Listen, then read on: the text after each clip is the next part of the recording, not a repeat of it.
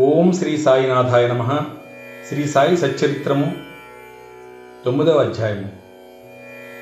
షిర్డీ యాత్ర యొక్క ముఖ్య లక్షణాలు తాత్యాకోతే పాటీలు ఐరోపా దేశస్థుని ఉదంతం భిక్ష యొక్క ఆవశ్యకత భక్తుల అనుభవాలు తర్ఖడ్ కుటుంబము ఆత్మారాముని భార్య బాబాకు సంతుష్టిగా భోజనం పెట్టుటెట్లు చివరిగా నీతి.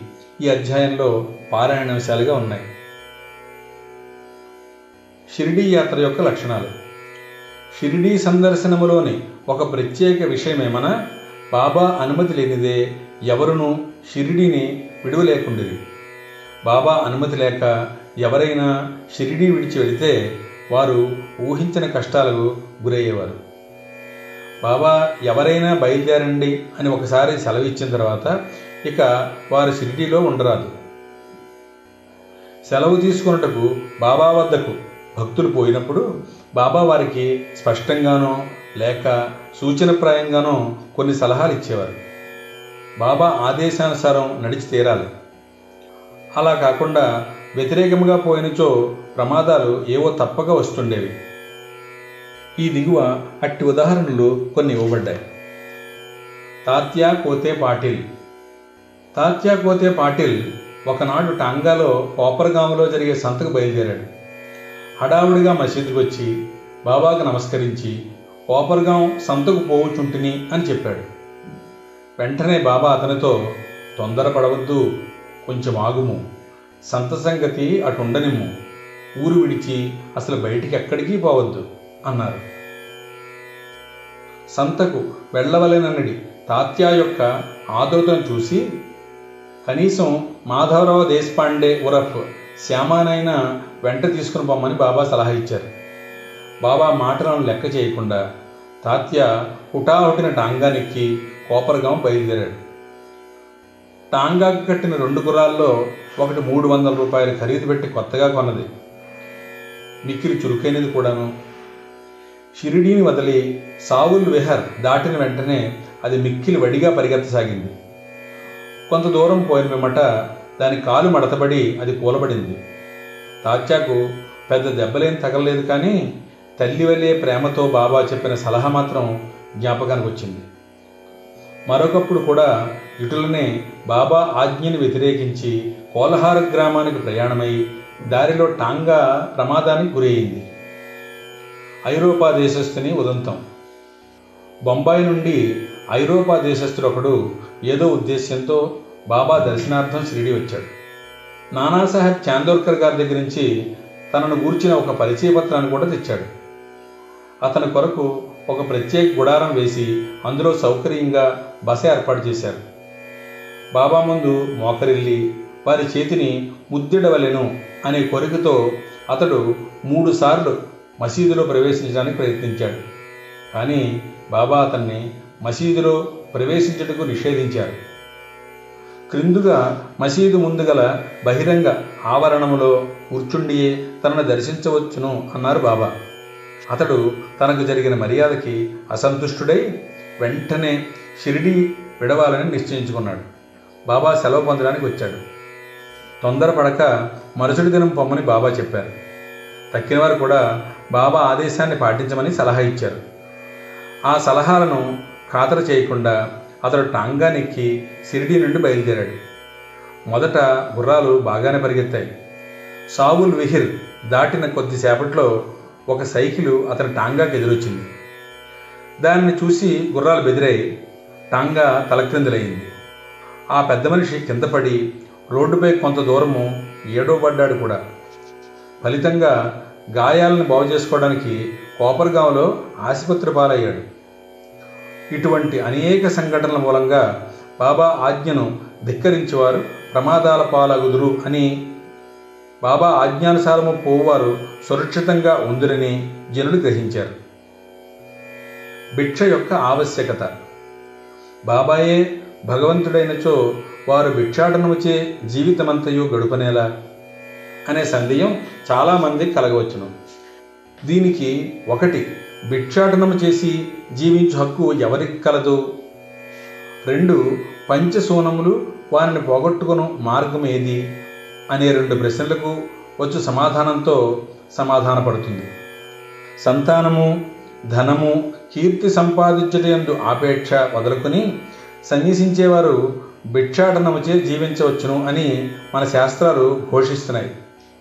వారు ఇంటి వద్ద వంట ప్రయత్నాలు చేసుకొని తినలేరు కాబట్టి వారికి భోజనం పెట్టే బాధ్యత గృహస్థులపై ఉంది. సాయిబాబా గృహస్థుడు కారు. వానప్రస్థుడు కూడా కారు. వారు అస్ఖలిత బ్రహ్మచారులు. బాల్యం నుంచి కూడా బ్రహ్మచర్యాన్ని అవలంబిస్తున్నారు. ఈ సకల జగత్తంతా వారి గృహమే. ఈ జగత్తునకు వారు కారణభూతులు. వారిపై జగత్తు ఆధారపడి ఉన్నది. వారు పరబ్రహ్మ స్వరూపులు. కాబట్టి వారికి భిక్షాటన చేసే హక్కు సంపూర్ణంగా కలదు. పంచసూనములు వానిని తప్పించుకున్న మార్గాన్ని ఆలోచిద్దాం. భోజన పదార్థాలను తయారు చేయడానికి గృహస్థులు ఐదు పనులు తప్పక చేయాలి. అవి ఏమిటంటే ఒకటి దంచుట లేదా రుబ్బుట. రెండు విసరుట. మూడు పాత్రలు తోముట. నాలుగు ఇల్లు ఊడ్చుట. తుడుచుట ఐదు పొయ్యి అంటించుట. ఈ ఐదు పనులు చేయనప్పుడు అనేక క్రిమికీటకాదులు మరణించడం తప్పదు. గృహస్థులు ఈ పాపాన్ని అనుభవించాలి. ఈ పాప పరిహారానికి మన శాస్త్రాలు ఆరు మార్గాలను బోధించాయి. అందులో ఒకటవది బ్రహ్మయజ్ఞము రెండు వేదాధ్యయనము మూడు పితృయజ్ఞము నాలుగు దేవయజ్ఞము ఐదు భూతయజ్ఞము ఆరవది అతిథి యజ్ఞము శాస్త్రము విధించిన ఈ యజ్ఞములు నిర్వర్తించినచో గృహస్థుల మనస్సులు పాపరహితాలు అవుతాయి మోక్ష సాధనమునకు ఆత్మ సాక్షాత్కారమునకు ఇవి తోడ్పడతాయి. బాబా ఇంటింటికి వెళ్ళి భిక్ష అడగడంలో ఆ గృహస్థులకు వారు చేయవలసిన కర్మను బాబా జ్ఞప్తికి తెచ్చినట్లయింది. తమ ఇంటి గుమ్మం వద్దనే ఇంత గొప్ప ప్రబోధమును బాబా నుండి పొందిన షిర్డీ ప్రజలు ఎంతటి ధన్యులో కదా? భక్తుల అనుభవములు. శ్రీకృష్ణుడు భగవద్గీత తొమ్మిదవ అధ్యాయం ఇరవై ఆరో శ్లోకంలో శ్రద్ధాభక్తులతో ఎవ్వరేని పత్రం కానీ పుష్పము కానీ ఫలము కానీ లేదా నీరు కానీ అర్పించినచో దానిని నేను గ్రహించదను అని చెప్పి ఉన్నాడు. సాయిబాబాకు సంబంధించి ఇంకా సంతోషదాయకమైన విషయం ఏమిటంటే తమ భక్తుడు ఏదైనా తమకు సమర్పించాలనుకుని ఏ కారణం చేతనైనా ఆ సంగతి మరిచిపోతే అట్టివానికి బాబా ఆ విషయాన్ని జ్ఞాపకం చేసి ఆ నివేదనను గ్రహించి ఆశీర్వదించేవారు. అట్టి ఉదాహరణలు కొన్నిటిని ఈ క్రింద పొందుపరిచారు. తర్ఖడ్ కుటుంబము. రామచంద్ర ఆత్మారాం ఉరఫ్ బాబాసాహెబ్ తర్ఖడ్. ఒకనొకప్పుడు ప్రార్థన సమాజస్థుడైనప్పటికీ తరువాత బాబాకు చాలా ప్రియభక్తుడైనాడు. వాని భార్యాపుత్రులు కూడా బాబాను మిగులు ప్రేమించేవారు. ఒకసారి తల్లి కొడుకులు కలిసి షిరిడీకి పోయి అచ్చట వేసవి సెలవులు గడపాలి అని నిర్ణయించారు. షిరిడీ పోవుట సంతోషదాయకమైనా కూడా కొడుకు మాత్రం దానికి మనస్ఫూర్తిగా ఇష్టపడలేదు. కారణం ఏంటంటే తన తండ్రి ప్రార్థన సమాజానికి చెందినవాడు అవడం వల్ల ఇంటి వద్ద బాబా యొక్క పూజ సరిగ్గా చేయకపోవచ్చును అని సంశయించాడు. కానీ బాబా పూజను తాను నియమానుసారం సక్రమంగా చేస్తానని తండ్రి వాగ్దానం చేయడంతో షిరిడీకి బయలుదేరాడు. శుక్రవారం రాత్రి తల్లి కొడుకు బయలుదేరి షిరిడీకి వచ్చారు ఆ మరుసటి దినము శనివారం నాడు తండ్రి తర్కడ్ పెందలకడనే నిద్రలేచి స్నానం చేసి పూజను ప్రారంభించడం ముందుగా బాబా వటానికి సాష్టాంగ నమస్కారం చేసి ఏదో లాంఛనంగా కాకుండా తన కుమారుడు చేసినట్లు పూజను శ్రద్ధగా తనచే చేయించమని బాబాను ప్రార్థించాడు. ఆనాటి పూజను సమాప్తి చేసి నైవేద్యంగా కలకండను అర్పించాడు. భోజన సమయంలో దానిని పంచిపెట్టాడు. ఆనాటి సాయంత్రం ఆ మరుసటి దినం అనగా ఆదివారం నాడు పూజ అంతా చాలా సవ్యంగా జరిగింది. సోమవారం కూడా చక్కగా గడిచింది. ఆత్మారాముడు ఎప్పుడూ కూడా ఇలా పూజ చేసి ఉండలేదు. పూజ అంతయు కొడుకునకు వాగ్దానం చేసినట్లు సరిగ్గా జరుగుతున్నందుకు సంతసించాడు. మంగళవారం నాడు పూజను ఎప్పటి వల్లే సలిపి కచేరీకి వెళ్ళాడు. మధ్యాహ్నం ఇంటికి వచ్చి భోజనమునకు కూర్చున్నప్పుడు అక్కడ ప్రసాదం లేకుండా గ్రహించాడు. వెంటనే నౌకరుని అడుగగా ఆనాడు నైవేద్యమిచ్చుట మరచడం వలన ప్రసాదం లేదు అని బదులు చెప్పాడు. ఈ సంగతి వినగానే భోజనానికి కూర్చున్న ఆత్మారాం వెంటనే లేచి బాబా పటానికి సాష్టాంగ నమస్కారం చేసి బాబాను క్షమాపణ కోరాడు. బాబా ఆ విషయాన్ని జ్ఞప్తికి తేనందుకు నిందించాడు. ఈ సంగతులన్నింటినీ షిరిడీలో ఉన్న తన కొడుకులకు వ్రాసి బాబాను క్షమాపణ వేడుకొన్నాడు. ఇది బాంద్రాలో మంగళవారం మధ్యాహ్నం సుమారు పన్నెండు గంటలకు జరిగింది. అదే సమయంలో షిరిడీలో మధ్యాహ్న హారతి ప్రారంభించడానికి ముందు ఆత్మారాముని భార్యతో బాబా ఇలా అన్నారు తల్లి ఏమైనా తినవలనని ఉద్దేశంతో బాంద్రాలో మీ ఇంటికి పోయినాను. తలుపు తాళం వేసింది. ఎలాగునో లోపల ప్రవేశించాను.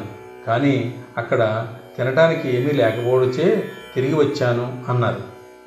బాబా మాటలు ఆమెకేమీ బాధపడలేదు కానీ పక్కనే ఉన్న కుమారుడు మాత్రం ఇంటి వద్ద పూజలో ఏదో లోటుపాటు జరిగింది అని గ్రహించి ఇంటికి పోవుటకు సెలవునిమ్మని బాబాను వేడుకున్నాడు. అందులకు బాబా పూజను అక్కడనే చేయమని ఇంటికి పోవాల్సిన అవసరం లేదని చెప్పారు. వెంటనే కొడుకు షిరిడీలో జరిగిన విషయం అంతా వివరంగా తండ్రికి ఉత్తరం రాసి బాబా పూజను అశ్రద్ధ చేయవద్దని వేడుకున్నాడు. ఈ రెండు ఉత్తరాలు ఒకదానికొకటి మార్గమధ్యంలో తటస్థపడి తమ తమ గమ్యస్థానాలు చేరాయి. ఇది ఎంత ఆశ్చర్యమో కదా. ఆత్మారాముని భార్య. ఇక ఆత్మారాముని భార్య విషయం చూద్దాం. ఒకసారి ఆమె మూడు పదార్థాలను బాబాకు నైవేద్యం పెట్టడానికి సంకల్పించుకున్నారు. అవి ఒకటి వంకాయ పెరుగు పచ్చడి రెండవది వంకాయ వేపుడు మూడవది పేడ. బాబా వారిని ఎట్లు గ్రహించనో చూద్దాం. బాంద్రా నివాసేగు రఘువీర భాస్కర్ పురందరే బాబాకు మిక్కిలి భక్తుడు. అతడు ఒకనాడు భార్యతో షిరిడీ బయలుదేరుతున్నాడు.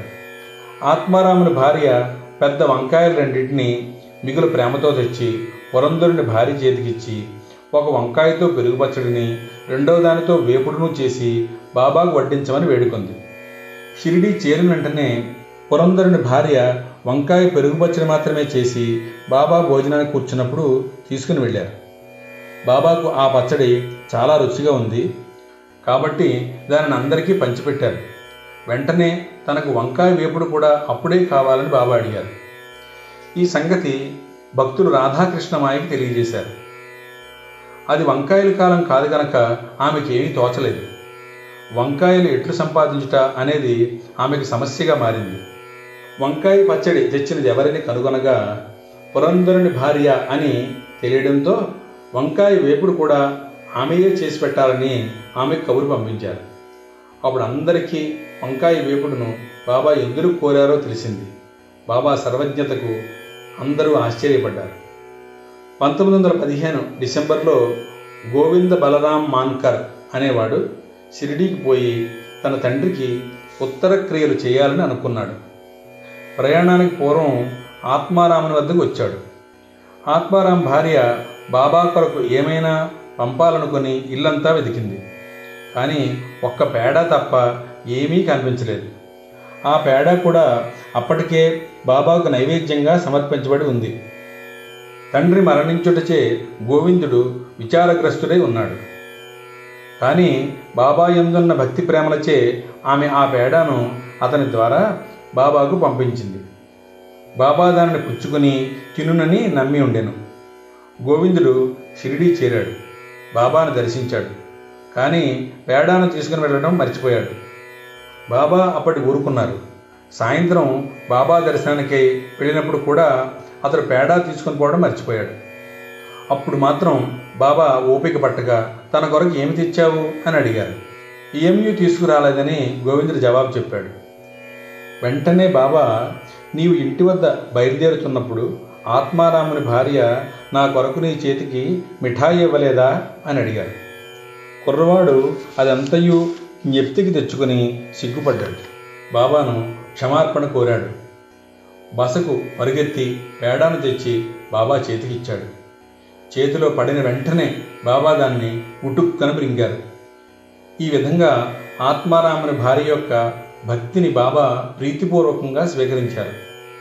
నా భక్తులు నన్నెట్లు భావించరో నేను వారిని ఆ విధంగానే అనుగ్రహించును అనే గీతావాక్యాన్ని నిరూపించారు. బాబాకు సంతుష్టిగా భోజనం పెట్టుట ఎట్లు? ఒకప్పుడు ఆత్మారాం తర్ఖడ్ భార్య షిరిడీలో ఒక ఇంటి అందు దిగారు. మధ్యాహ్న భోజనం తయారైంది. అందరికీ వడ్డించారు. ఆకలితో ఉన్న కుక్క ఒకటి వచ్చి మురుగుడు ప్రారంభించింది. వెంటనే తర్ఖడ్ భార్య లేచి ఒక రొట్టె ముక్కను విసిరారు. ఆ కుక్క ఎంతో మక్కువగా ఆ రొట్టె ముక్కను తింది. ఆనాడు సాయంకాలం ఆమె మసీదుకు పోగా బాబా ఆమెతో ఇలా అన్నారు. తల్లి నాకు కడుపు నిండా గొంతు వరకు భోజనం పెట్టావు. నా జీవశక్తులు సంతృష్టి చెందాయి. ఎల్లప్పుడూ ఇలాగే చేయము. ఇది నీకు సద్గత కలగజేస్తుంది. ఈ మసీదులో కూర్చుండి నేనెన్నడూ అసత్యమాడను. నా ఎందిట్లే దయ ఉంచుము. మొదట ఆకలితో ఉన్న జీవికి భోజనం పెట్టిన పిమ్మట నీవు భుజింపుము. దీనిని జాగ్రత్తగా జ్ఞప్తి ఎందు ఉంచుకొనుము. ఇదంతయు ఆమెకేమీ బోధపడలేదు. కావున ఆమె ఇలా జవాబిచ్చారు. బాబా నేను నీకెట్లు భోజనం పెట్టగలను? నా భోజనం కొరకే ఇతరులపై ఆధారపడి ఉన్నాను. నేను వారికి డబ్బిచ్చి భోజనం చేస్తున్నాను. అందుకు బాబా ఇలా జవాబిచ్చారు. నీవు ప్రేమపూర్వకంగా పెట్టిన ఆ రొట్టె ముక్కను తిని ఇప్పటికీ త్రేనుపులు తీయుచున్నాను. నీ భోజనమునకు ముందు ఏ కుక్కను నీవు చూసి రొట్టె పెట్టిద్దువో అదియు నేను ఒకటే. అట్లనే పిల్లులు పందులు ఈగలు ఆవులు మొదలుగా గలవన్నీ నా అంశములే. నేనే వాని ఆకారంలో తిరుగుతున్నాను. ఎవరైతే సకల జీవకోటిలో నన్ను చూడగలుగుదురో వారే నా ప్రియభక్తులు. కావున నేను వేరు తక్కిన జీవరాశి అంతయో వేరు అను ద్వంద్వభావాన్ని భేదమును విడిచి నన్ను సేవింపుము. ఈ అమృతతుల్యమైన బాబా మాటలు ఆమె హృదయాన్ని ఎంతో కదిలించాయి. ఆమె నేత్రాలు అశ్రువులతో నిండాయి. గొంతు గద్గదమైంది ఆమె ఆనందానికి అంతులేదు చివరిగా నీతి. జీవులన్నిటి యందు భగవంతుని దర్శింపము అనేది ఈ అధ్యాయంలో నేర్చుకోవలసిన నీతి. ఉపనిషత్తులు భగవద్గీత భాగవతము మొదలగునవి అన్నీ భగవంతుని ప్రతి జీవియందు చూడమని ప్రబోధిస్తున్నాయి. ఈ అధ్యాయంలో చివర చెప్పిన ఉదాహరణ వల్ల ఇతర అనేక భక్తుల అనుభవాల వల్ల సాయిబాబా ఉపనిషత్తుల్లోని ప్రబోధాలను తమ ఆచరణ రూపంలో చూపి అనుభవపూర్వకంగా నిర్ధారణ చేసి ఉన్నారు అని స్పష్టమవుతుంది. ఉపనిషదాది గ్రంథాలలో ప్రతిపాదించబడిన తత్వాన్ని అనుభవపూర్వకంగా ప్రబోధించిన సమర్థ సద్గురుడే శ్రీ సాయిబాబా. సమర్థ సద్గురు సాయినాథ నీ కృప వల్ల హేమాడ్ పంత్ అందించిన శ్రీ సాయి సచ్చరిత్రములోని తొమ్మిదవ అధ్యాయాన్ని సావధానులమై పారాయణ చేయగలిగాం. ఈ అధ్యాయమందలి విషయములు బోధలు సదా మా మనస్సులందు నిలిచి మేము వాటిని సర్వకాల సర్వావస్థలయందు మననం చేసేలా అనుగ్రహించ వేడుతున్నాను. సర్వం శ్రీ సద్గురు సాయినాథార్పణమస్తు. ఓం నమో శ్రీ సాయినాథాయ. ఓం శాంతి శాంతి శాంతి.